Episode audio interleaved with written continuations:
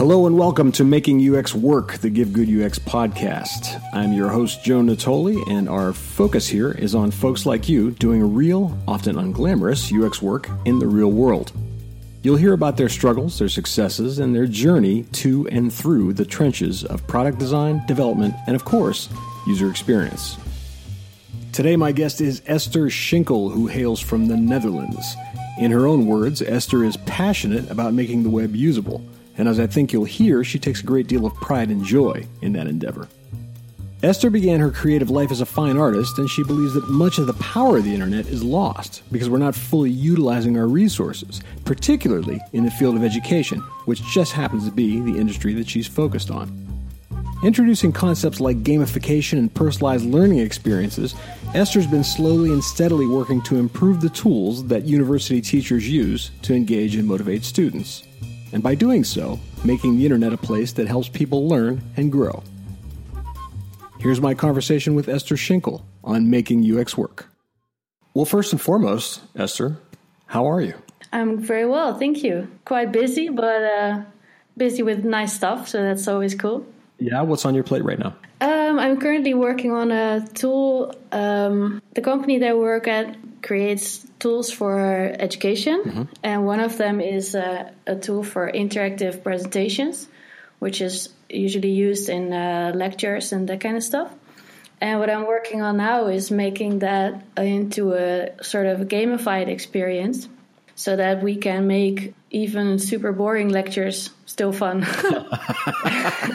who's the um, who's the audience? What's what's the age range of the audience? Uh, usually, uh, mostly colleges and university. So uh, the students are usually between 18 and 28 sort of. And then there's also the teachers and they can range from 30 to 80 interesting. Yeah.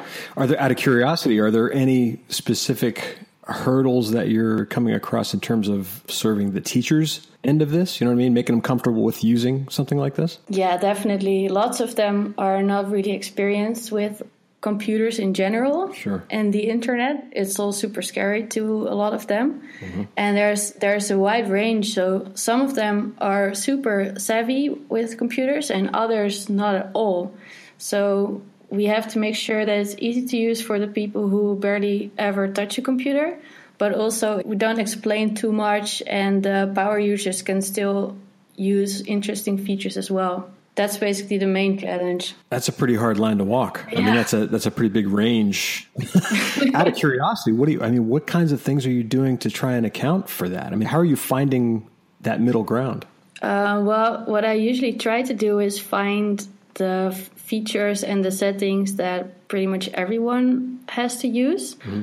Um, so for for creating such a presentation, there's probably a date on which the presentation will be and uh, some slides and some questions in there and all that stuff.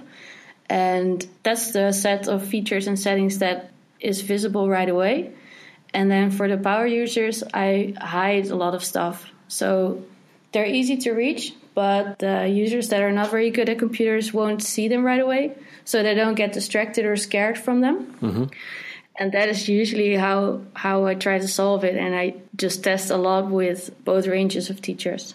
Are you testing prototypes? Yeah, prototypes, uh, conducting interviews as well, uh, observing teachers whenever I can. Mm-hmm. Lots of them are not really a fan of that, but some let me.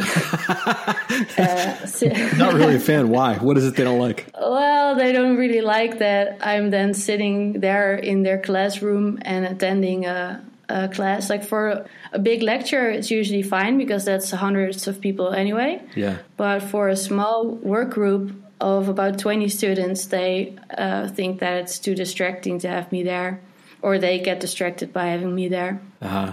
I guess I can understand that. That's that's the kind of vibe that I get from them. No one's really explicit about why they don't want me to be there, but that's that's my guess.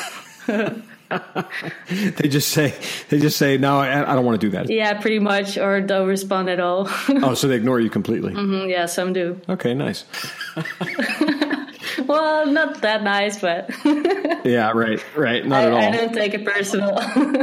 so, just to back up, what was sort of the the motivation for this product in the first place? How did this come about?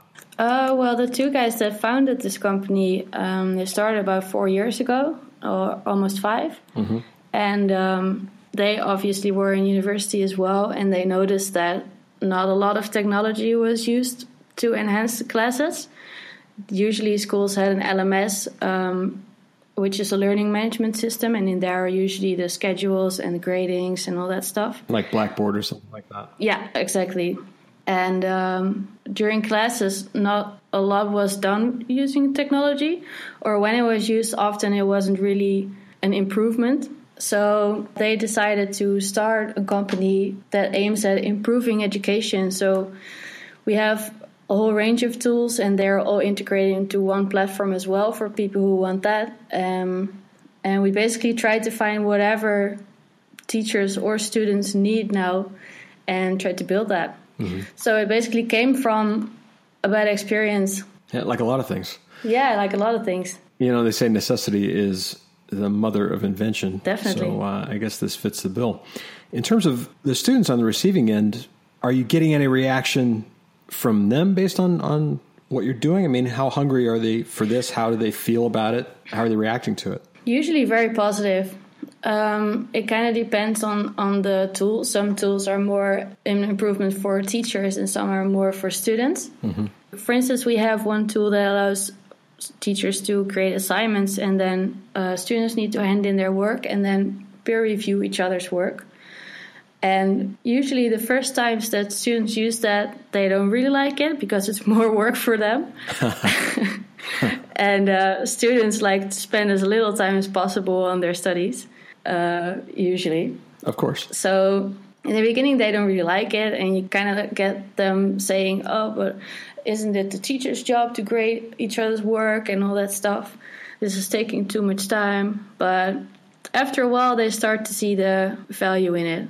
So that's really nice. And some things are more uh, obvious, like the value for the student. So then they like it straight away. And usually they're already relieved that our interface is more intuitive than, for instance, Blackboards. Yeah, I, I would hope so.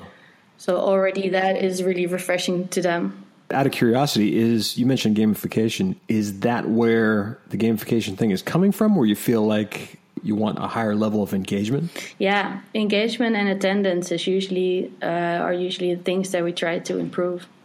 That basically drives a lot of what we do, increasing engagement and attendance.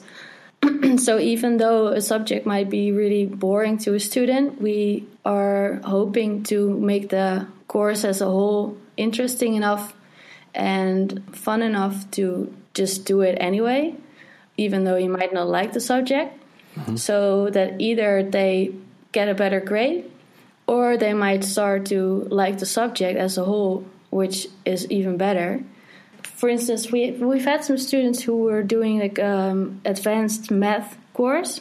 It was in a master's on the technical university here, and it was super dry, really dry stuff, the, and really hard as well. Um, but the teachers there made it so much fun. They gamified the entire course, partly using our system and partly using uh, their own techniques. And it was so nice. The, the whole course was really fun. Uh, students had a lot of fun doing it, even though the subject matter was really boring and super hard. And they got so much positive reactions to that. The grades went up a lot, and uh, the teacher of that course even got elected to Teacher of the Year for two times Wow. yeah, so that really helps a lot.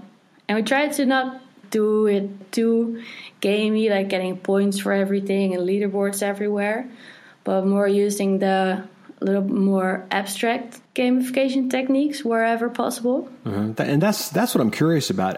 Can you give me an example of like in this particular, you know, this math course you're talking about? Can you give me an example of of how that would work? How, how you took something that was dry and turned it into something that's a lot more engaging? Yeah. Um, okay. Well, I need to explain this correctly. They did. They had lectures, and during those lectures, they had a lot of um, questions that the students then needed to answer.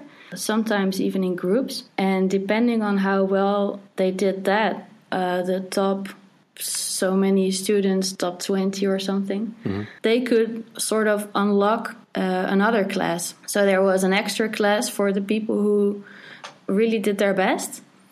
And during that other class, uh, they could ask them anything. They got more information, more in depth, really personalized to to what they actually needed to know.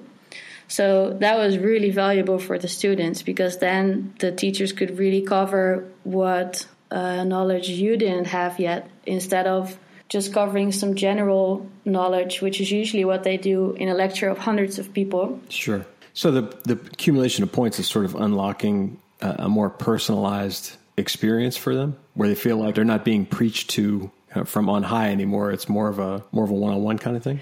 Yeah, exactly. And also, it gave the students some more control because uh, if you didn't want all that, you could just not participate that well. It was kind of up to them.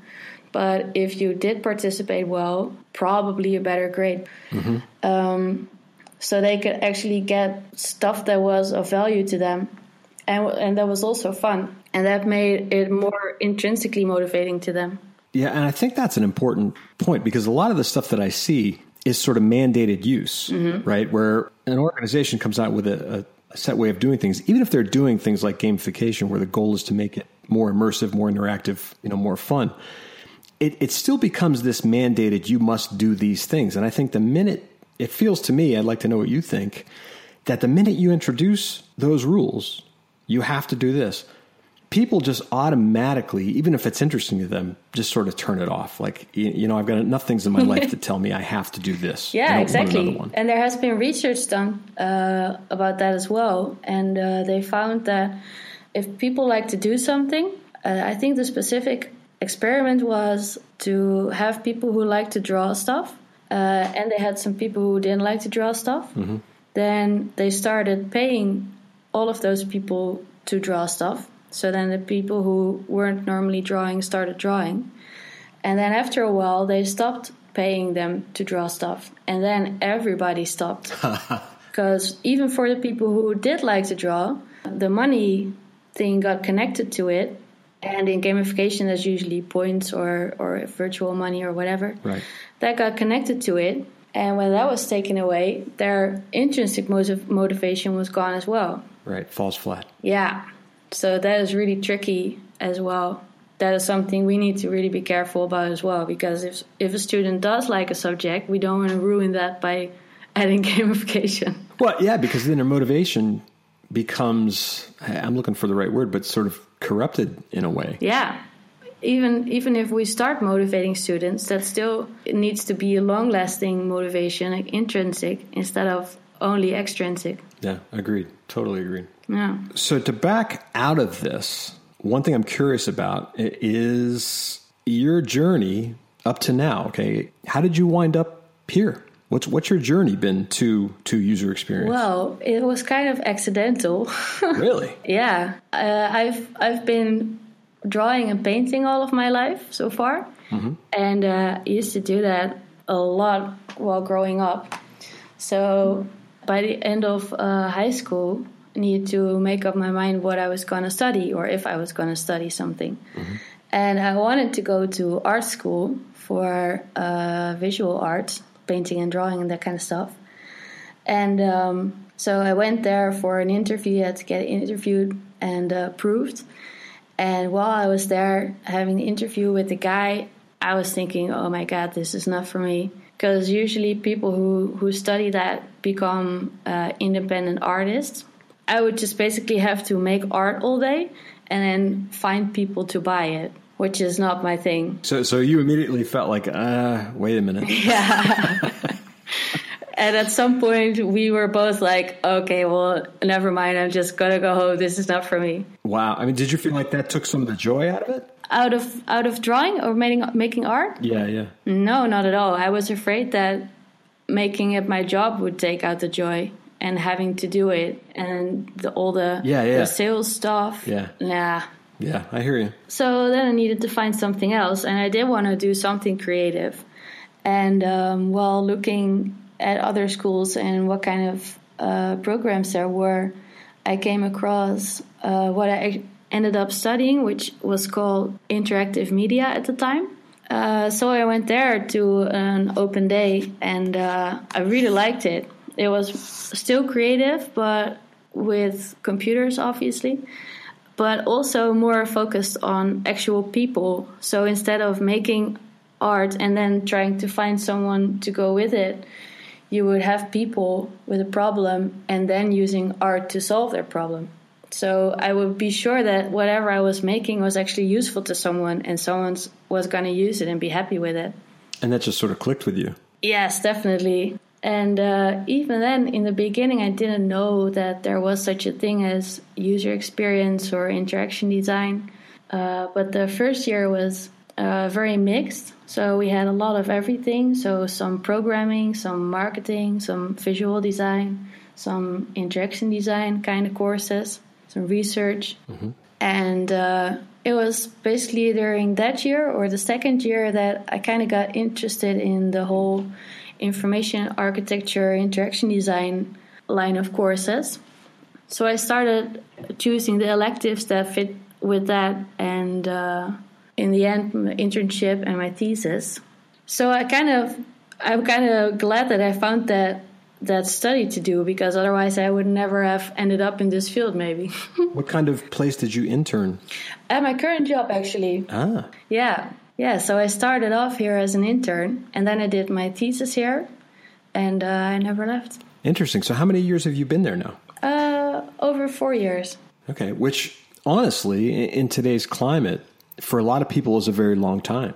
You know, it, it certainly doesn't seem like that on the surface, but that kind of longevity, in all honesty, is, is getting harder to come by. Yeah, and I, I, I see that uh, in in articles and on the internet, but I don't really understand why that is. To be honest with you, mm-hmm. maybe it's a difference in in culture or something. I'm from the Netherlands. Could be. And here, as far as I can tell, it's not really a thing to switch jobs every year. So, if that difference is cultural, I'm curious. I wonder how much of that has to do with the culture of the organization. Now, I mean, knowing what you know and being exposed to to other other things, other places um, via the internet, do you sense any difference b- between the organizational culture that, that you're used to and maybe what exists in other places? Well, I think I think we have a pretty typical startup environment.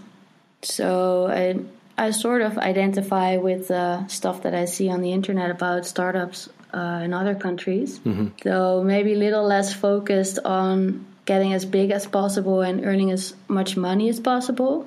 Mm-hmm. Well, though, nah, a lot of other startups are more. I think startups are in general more mission driven and not yet very money driven. If you know what I mean. Yeah, I do. That's the, that's the idea that I get. I do. So, I mean, for for four years with where you've where you've been, my guess would be, and you could tell me that that that motivation hasn't changed for you yet, or for the, the organization that you're with. No, not at all. Pretty much all of us are getting more and more excited about what we're doing. That's fantastic. In the beginning, in the beginning, I remember our, our platform was pretty crappy, and then we had a lot of negative or meh reactions from our users. So that pretty much required our intrinsic motivation to just keep going and keep going and believe we could make it better. And uh, at some point, they will they are gonna love it and uh, we're now up to a point where people really like what we're doing mm-hmm. and of course we we still need to improve it a lot but people are excited about what we have now so that is really motivating to me hearing that we actually are improving people's lives because that's what we were setting out to do and that makes it a lot of fun so how big is the organization how many people about 15 full-time people and then about three or four interns. Has that makeup been pretty steady in terms of keeping the same people for the same length of time? Um, not necessarily the same people. We do have, uh, at the moment, we do have a, a core team of which I think about eight have been here for two or more years. And uh, I think f- four or five of us have been here since pretty much the beginning. Mm-hmm. And then we do have a lot of interns coming and going, obviously. Well, I was I was discussing this with a colleague last week, coincidentally, and we were wondering how many people have worked at our company and we haven't figured it out yet, but it's a lot. yeah, I mean, change, you know, change people people coming in and out uh, is is natural. I mean, I guess part of the reason I was asking, number one, it's inspiring, okay, and it's and it's really positive to hear that you feel like, you know, for the most part, you're more motivated now than you were when you started, and that tells me a couple things. It, it tells me number one that you're doing something that's valuable and important and number two, it tells me that you're getting confirmation of that from people. Yeah. Like what kinds of things come across to you that make you feel like, man, I love this job? When, for instance, I, I speak to teachers and they they see a design that I've worked on. So maybe I'm doing a user test or I'm doing an interview and teachers tell me that they need certain stuff or they would like to have certain stuff. And then I show it to them when they're then like, oh my god, this is what I needed. I've some some of them are really so excited because they've wanted to change their courses since forever, but they could never find the tools to do so. Uh, and if they would do it in a low tech way, it would just cost way too much time. Mm-hmm. So sometimes they get so enthusiastic and they're like, oh, finally, finally, I can make my courses better. And that makes me always feel so happy that I could be a part of that.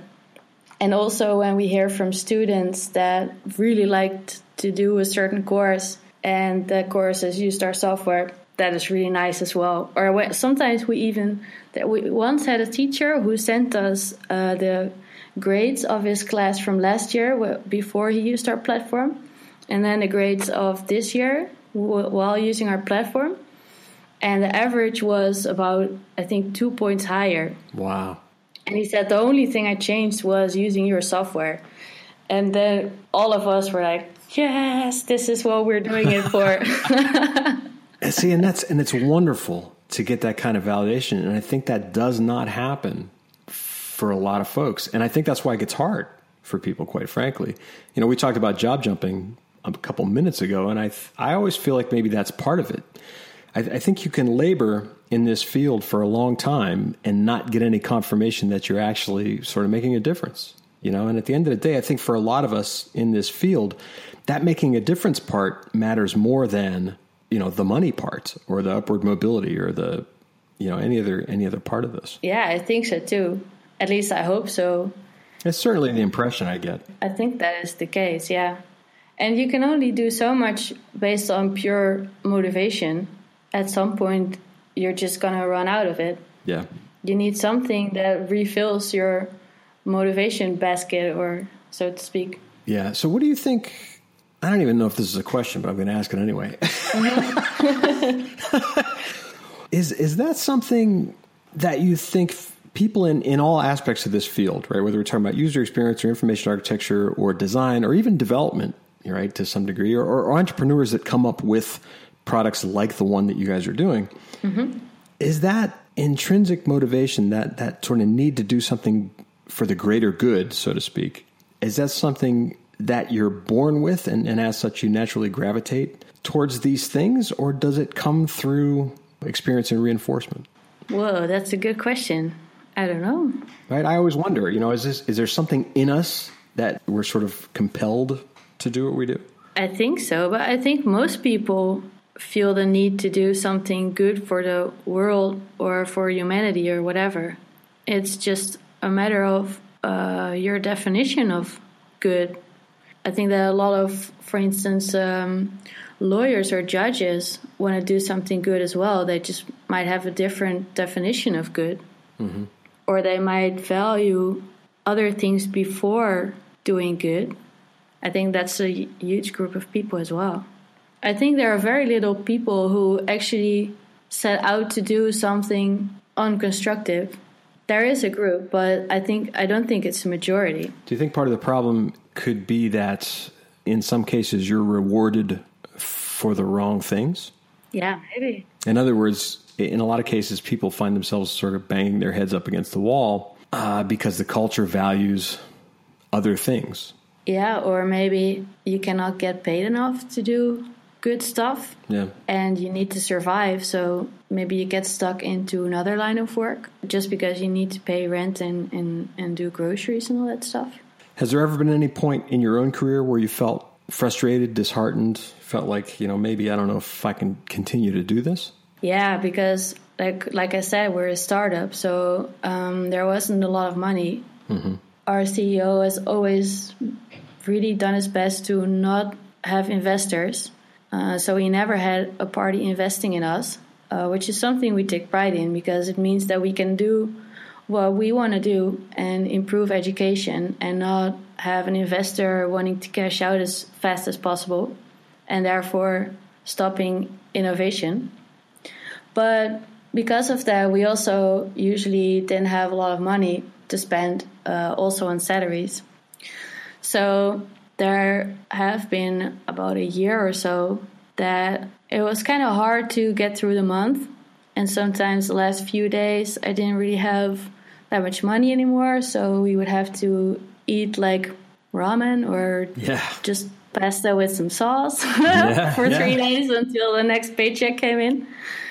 And after a while, that kind of got exhausting as well. It's stressful to have to watch your bank account all the time. Of course. But I think the work that we do kept me going. And the team, we have an amazing team so, such lovely people. I consider pretty much every one of them a close friend, and uh, that really helped. So the feeling like you were all in this together. Yeah, yeah, yeah. We were all we were all living like that basically, and uh, we were all doing doing awesome stuff, and we all felt like if we just make it better and better and better the product, then uh, we're, we're, gonna just sell more licenses to universities and then we'll have more money and then we can get paid more. Mm-hmm. So we kind of saw it as our own responsibility to make the company more money and therefore making ourselves more money instead of kind of being a victim and saying, oh, I don't get paid enough, I'm gonna leave. Is there, out of curiosity, is there any sort of sharing of, of ownership or, or shares in, in, the company? In other words, is, is there any sort of formal structure in place where if the company does well, you know, you're, you're sort of brought along with that success? Mm-hmm. Yeah. If, uh, if the company gets sold, uh, everyone who works there at that point in time will get a share of that money. Wonderful. And how big that share is depends on how long you've worked there. Also, our boss really wants to to pay us as much as he can. So whenever there's uh, more money available, he raises our salaries. Fantastic. So it's not that I need to to fight for it. I know that he wants to. So whenever he can, he does. And it's rare. Okay. And again, I can't speak for overseas organizations necessarily, given that I'm based in the U.S. But mm-hmm. I, I do, I do think that's rare, and I think it's it's a lesson that a lot of organizations, once they get past the startup phase, either sort of forget or never properly learned in the in the first place. And that is, if you want people to be down there with you in the trenches, you know, and you want them to care about it as much as you care about it, and you want them to give one thousand percent like you believe you are, then you have to allow them to share truly in that success. They have to be a real part of it. Yeah, we share the the bad times and we share the good times basically. We cannot share the horrible times and then when it gets good, you're like, "Okay, bye." Yeah. right. From where you started to where you are, are are there any uh, either people or experiences or instances that you feel like have been a huge influence on what you do and how you do it? Well, for most of my time here, I've been the only designer. There have been some times where we had one or two others, mm-hmm. but they never stayed, unfortunately. And uh, whenever we did have another designer, I was more experienced in in general and also experienced within the company. So I never really had a leader type or or someone I could lean on. But I did have the full responsibility of of making the the designs work. And I think having that responsibility and just having to deliver was something that really motivated me to learn a lot. And I did learn a lot during my time here. When I look back at my first designs, I'm I'm pretty embarrassed. we all are. Believe me, we, we, all share that story. I'm like, oh, how could I have made this? But um, I think I think having the responsibility and just um, having to figure out what I need to learn and then how I'm going to learn it in time for my next delivery was something that that really yeah that really shaped me. And we also always had very like all my coworkers whenever I asked for feedback uh, on Tuesday uh, I usually showed them my designs and then they gave feedback on it and they were always very critical. They they never tried to spare my feelings or anything. Mm-hmm. So sometimes they could be really harsh, but that was really helpful as well because I didn't like those sessions in the beginning. Sure. I just wanted to get my designs as good as possible so that I could finally get some good feedback from them. How did you learn to become to become more comfortable with that? Because it, you know it's hard to hear, and criticism of any kind is hard to hear, especially if you care about what you do. Yeah, and I know it's not about me, but it's still about my work. So it's still a bit hard. I don't know. I I think it helps to do those sessions often. Mm-hmm. At some point you just get more used to it as well. Mm-hmm. Like for instance presenting, that's in the beginning that's also super scary, but the more you do it the easier it gets. And also, yeah, just making my designs as, as good as I could and asking for uh, directed feedback also really helped because sometimes I got a lot of feedback about stuff that I wasn't even uh, wanting feedback on or uh, that wasn't even done yet or something like that. Mm-hmm. So, really priming them by explaining the context of the design and why it is like it is and what aspects of it I wanted feedback on. That really helped as well. So, would you be as successful, do you think, without those difficult conversations? No, no, not at all. Because usually the feedback is really good. Mm-hmm. And sometimes the feedback doesn't make sense to me, but it's still interesting because it's a point of view. They apparently have a point of view at that time that I hadn't considered yet. Mm-hmm. And sometimes the users like when I make another version of my design and I go test it, sometimes the users don't agree on the feedback that the uh, team gave me. Interesting. But that's fine. At least I checked because sometimes it is better. Sometimes it's really improvement. Because I'd rather get some harsh feedback from my uh, coworkers than from the users. Because mm-hmm. when we get bad feedback from the users, that means that someone did a class or maybe an entire course, and we sort of ruined it in some way or form. So then I'd rather get it from the team than from the customers or the users, basically. Yeah, if you have to, if you have to find out that you're wrong, you'd, you'd rather have it happen internally. yeah, exactly, and that makes it way more easy to digest and to just receive that feedback as well. Right. Out of curiosity, have you ever rolled anything out to users that they just unanimously complained about. But then you've sort of found out through use that it was actually beneficial to them, even though they were complaining about it. Ever had any of those instances where people, you know, sort of rose up and said, "Oh, this this is terrible. This, we're never going to use this," and then their use told you otherwise? Hmm.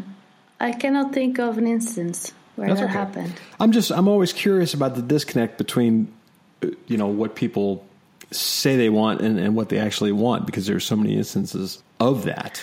Well, the something that we do have happening often is that uh, teachers or students say they can do something, or that, um, for instance, when we were building the peer feedback tool, mm-hmm. we, I spoke to a lot of teachers, and they were all very confident sounding like, yeah, I really need to do those kinds of assignments and I do those all the time now and blah, blah, blah. Mm-hmm. And then when we made the tool, from then on, we could actually see what they were doing and how they would construct the assignment.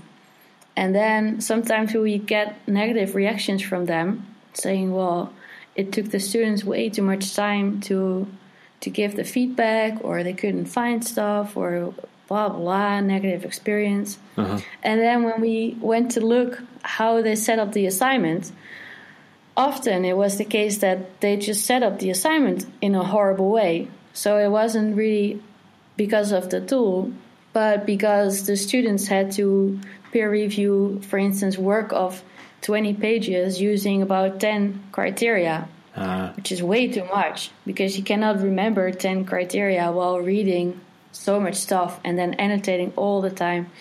It takes a lot of time and way too much cognitive effort. So that was kind of funny that we were seeing those teachers that were so confident they were going to do this well kind of screw up uh, well, not funny per se. Well, right, it's not funny, but but you know it, what I mean. yeah, yeah, I know what you mean. I know what you mean. I mean, in those instances, you know, to what degree is it within your power to build in some kind of constraints to try and alleviate that? Because at some point, you think to yourself, okay, it may very well be that some of these folks aren't going to change. You probably know this as well as I do. You can train people you can encourage them to do certain things, but at some point, you almost always have to try and take a step to constrain some of that behavior with the software because you know you're not going to get there. Yeah, definitely. And apparently, not all of them knew how to set up a good peer feedback assignment. So I created some new designs and um, built in some constraints. Well, not really constraints because they still can create an assignment with 10 criteria. Mm-hmm. But after the fifth or the sixth, after that, the button that allows you to add another one will have some text next to it that says, We advise you to not use more than blah blah criteria. And the button itself gets a little less attention grabbing as well. Mm-hmm. So that at least if someone isn't aware that they're doing it wrong, will now know it and can then be like, Oh, okay, well, uh, I need to do this differently.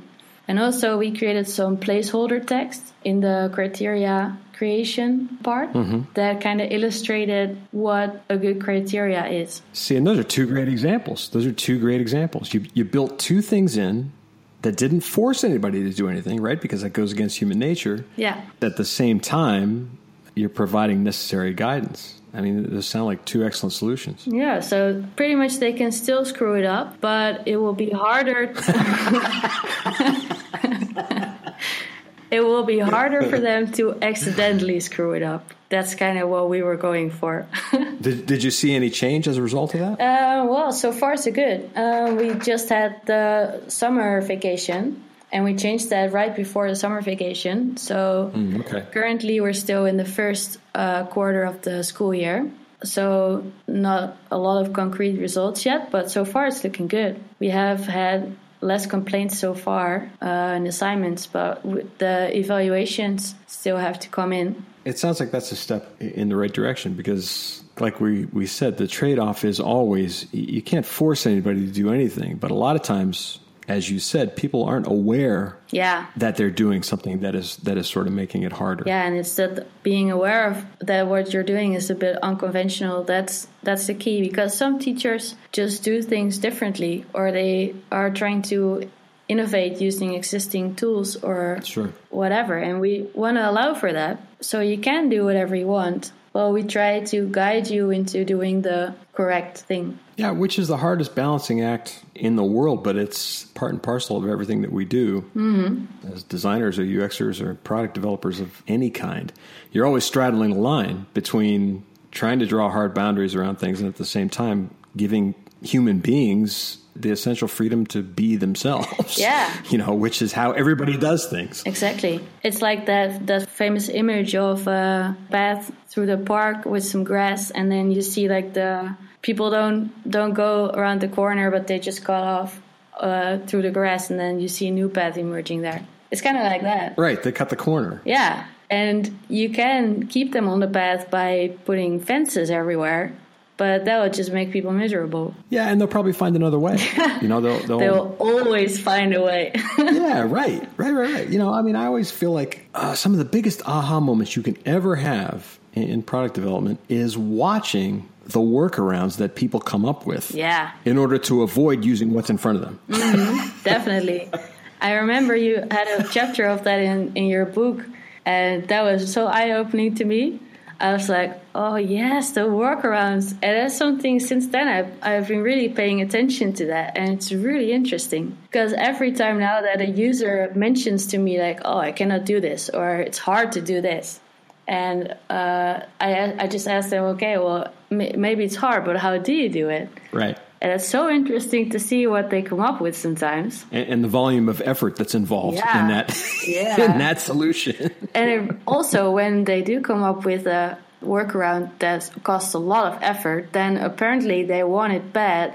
So it's a goal that they really have, and they're dedicated to that. yeah. So if you make a fix for that, it's going to be right for them for sure. Right, and they often can't tell you, you know, what it is exactly they want. But but you're absolutely right. If you understand what the goal is, if you understand what they're trying to accomplish, Yeah. that's how you get there. And you know it's important to them as well. The goal is important to them. So that is validated as well. Yeah, because I mean, like I said, you see, you see people do an extraordinary amount of work just to avoid using a, a, a workflow sequence that has maybe you know four or five steps. Yeah, it's crazy. It is crazy. So we're at about 10 minutes, and what I usually like to do here is I want to ask you some hot seat questions. These are things that, that aren't necessarily directly related to UX, so you can answer them however you like. Um, but this is really just more about you. So the first question is What word or phrase do you use too often? Something you say a lot. That's not how I designed it to the developers. Do you really? Yeah, How many times a day? about three times a day, I think. Our developers like to take a lot of creative liberty, or maybe sometimes they try to cut corners a bit. I don't know, but sometimes I'm looking over their shoulders. We're in a very quite a small office, so all the developers are like within two meters of my desk. Yeah. And sometimes I see them making something, and I'm like, what? That's not how I designed it. Look at the images. Look at the images. So do they hide from you? No, Do they hide their work from you? no, they don't. They know I'll find out eventually. there is no escape. no, I will find out what you did. you can run, but you cannot hide. That's fantastic. Do they ever come up with something that is better? Yeah, that has happened. Sometimes there was a use case that I forgot, uh, for instance, and then they came across it and they just made up something for it, and then it was like, oh, nice. I uh, I completely forgot about that. Very nice. But often it's uh, worse. Often it's that's not the way I designed it. yeah, unfortunately. Uh, Tell me, what are you not very good at? I'm not very good at planning stuff. Oh yeah? managing. I'm getting better, but it's a weakness still. But I've never been good at that. It doesn't come natural to me. I'm a bit chaotic and I don't like to be super structured, but there is a certain amount of structure that I need to be able to work with other people. So I'm kind of trying to find a balance there. Yeah, and I think for some people, especially folks who are much more right brained, I mean that's that's sort of a lifelong struggle. Yeah, I don't expect to ever get good at it. Well, that's okay as long as you keep trying. I'm aiming for good enough. There you go. there you go. Good enough. Move on. Yeah. um, I'm not very good at exercising either. Who is? yeah, I guess not a lot of people are.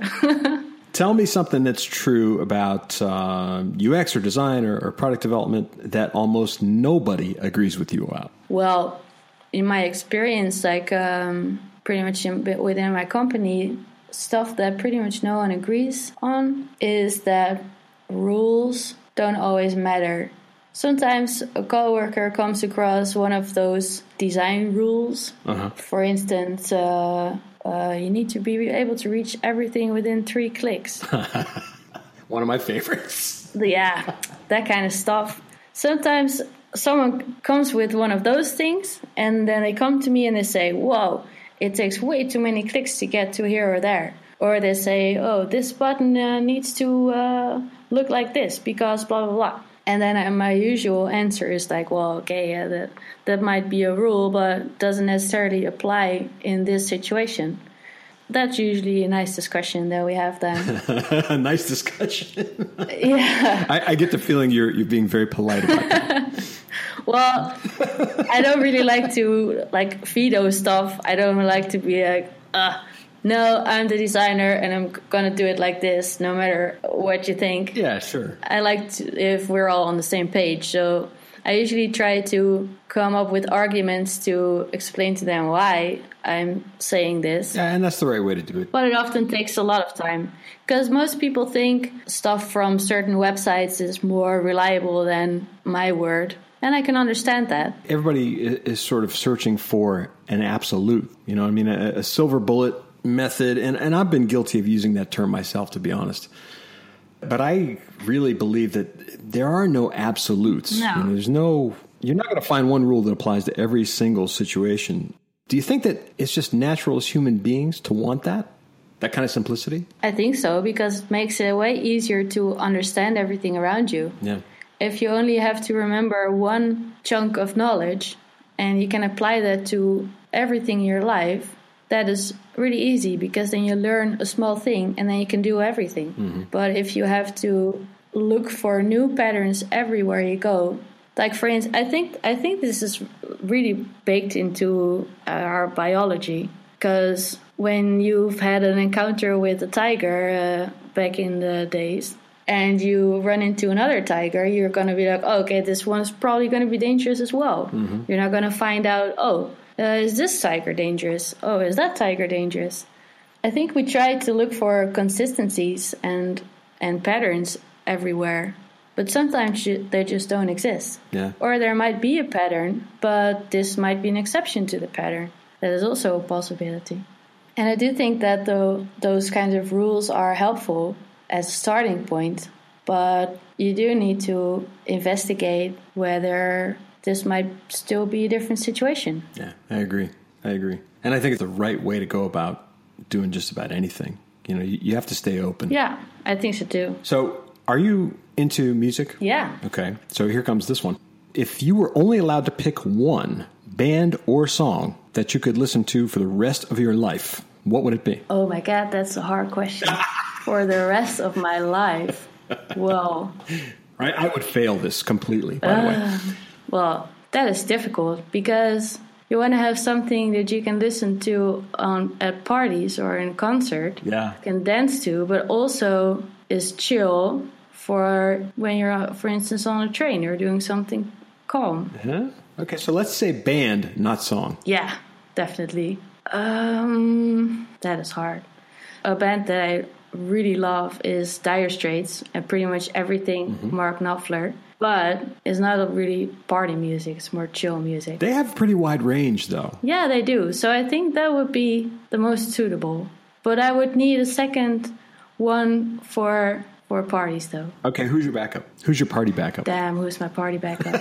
So you went there. Now I'm to follow it. well, then it would be something cheerful. Uh huh. So I would pick some rock and roll, rockabilly kind of stuff.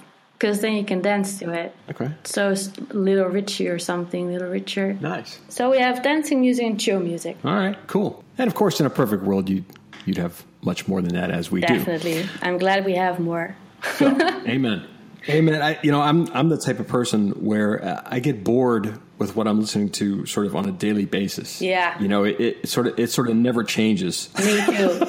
for, for me and, and, and I'm, I'm just always looking for something else and, and there are few things that get me as excited as when I hear something that just blows me away. yes. You know, like, wow, I can't believe that this existed and I didn't know about Yes, it. definitely. And those kinds of moments I usually have with like hard rock or heavy metal. Yeah. Uh, because it's just so energetic and so more intense Yeah. that I usually with that kind of music when I come across new songs it's like oh this is intense it's so nice I really love that Yeah, yeah, yeah. I'm a big fan of the Discover Weekly feature of Spotify I love that because I get new music every week guaranteed and that can lead you to an entire album and maybe a similar other band or artist and it gets the ball rolling Yeah, and that's why just to I mean we'll wrap this up, but but I feel like it always bothers me when when I hear people say, "Well, there's just there's no good music anymore. There's no bands making great music. There's nothing you know interesting or innovative Yeah. or inventive." And I'm like, "Are you kidding me?" there is so much There's a universe out there. When I from high school to college in particular, I mean, you had to work to find something that wasn't mainstream, you know, radio, the same six bands that got played. There was physical effort involved. Yeah. Just trying to find out about this stuff. And now it's like, man, you open up Google, you're there. Yes, everyone just can record some stuff. You don't have to get a record label and loads of money and all that stuff. Everyone's just making Right. music, and it's amazing. Yeah, that, and that's a gift. I, that's a to me that's a gift. to. Definitely. So, what is your one band? Oh, you're gonna make me answer this? Yes. Oh man. See, I can ask the question, but I've never in my life been able to answer it. because there are things that I there are so many things that I love like and, and I love with with equal passion. I love metal, I love jazz, I love punk, I love classical music. I have heard country that has blown me away, although not a whole lot Same, same. there isn't a genre where, where I haven't heard something that that's made me go, wow. I mean, that's amazing. My kids play, play stuff for me all the time that they're listening to that I would never seek out, okay, otherwise. And I still manage, you know, to be floored here and there. Uh, one band, I, I think, quite honestly, if I, I was absolutely forced to choose one band, it would probably be Black Sabbath because their entire career, and I'm including the years with Ronnie James Dio versus Ozzy Osbourne because stylistically they were all over the place. Mm-hmm. I mean, even those early first six Sabbath records have a tremendous amount of jazz in them Yeah. as much as anything else. I mean, there's they swing in some cases. you know, there's there's quiet moments, there's loud moments, there's pure blues, there's it's just sort of all over the Yeah, place. Yeah, they have a lot of what's the word? Variety. Yeah, variety. That's the word. So I think if you I think if you made me, that would sort of be my choice. But Good choice. But I, I do so grudgingly. Well, it is a terrible question, but you started it. I know, and that's why I asked. it. and kudos to you for turning the tables on me. All right, Esther, it has been an absolute pleasure Same. talking with you. I wish you much success in your career. Yeah, thank you. And uh, it seems like you will find that all by yourself, given your attitude toward things. I want you to know that, that that's rare, Thank you. and uh, you should protect it. That's very nice of you to say. I, I, I think it's obvious. Okay, success comes, in my opinion, from the intrinsic motivation that you're talking about, from caring very deeply about what you do and the result of what you do. And I think that you've got that in spades. Cool. I think it definitely helps. Yeah. All right. Well, you take care, and until next time, Yes. I wish you well. Have a nice day. You too. Bye bye. That wraps up this edition of Making UX Work. Thanks for listening, and I hope hearing these stories provides some useful perspective and encouragement, along with a reminder that you're not alone out there. Before I go, I want you to know that you can find show notes and links to the things mentioned during our conversation by visiting givegoodux.com slash podcast. You'll also find links to more UX resources on the web and social media, along with ways to contact me if you're interested in sharing your own story here. Until next time, this is Joe Natoli reminding you that it's people like you who make UX work.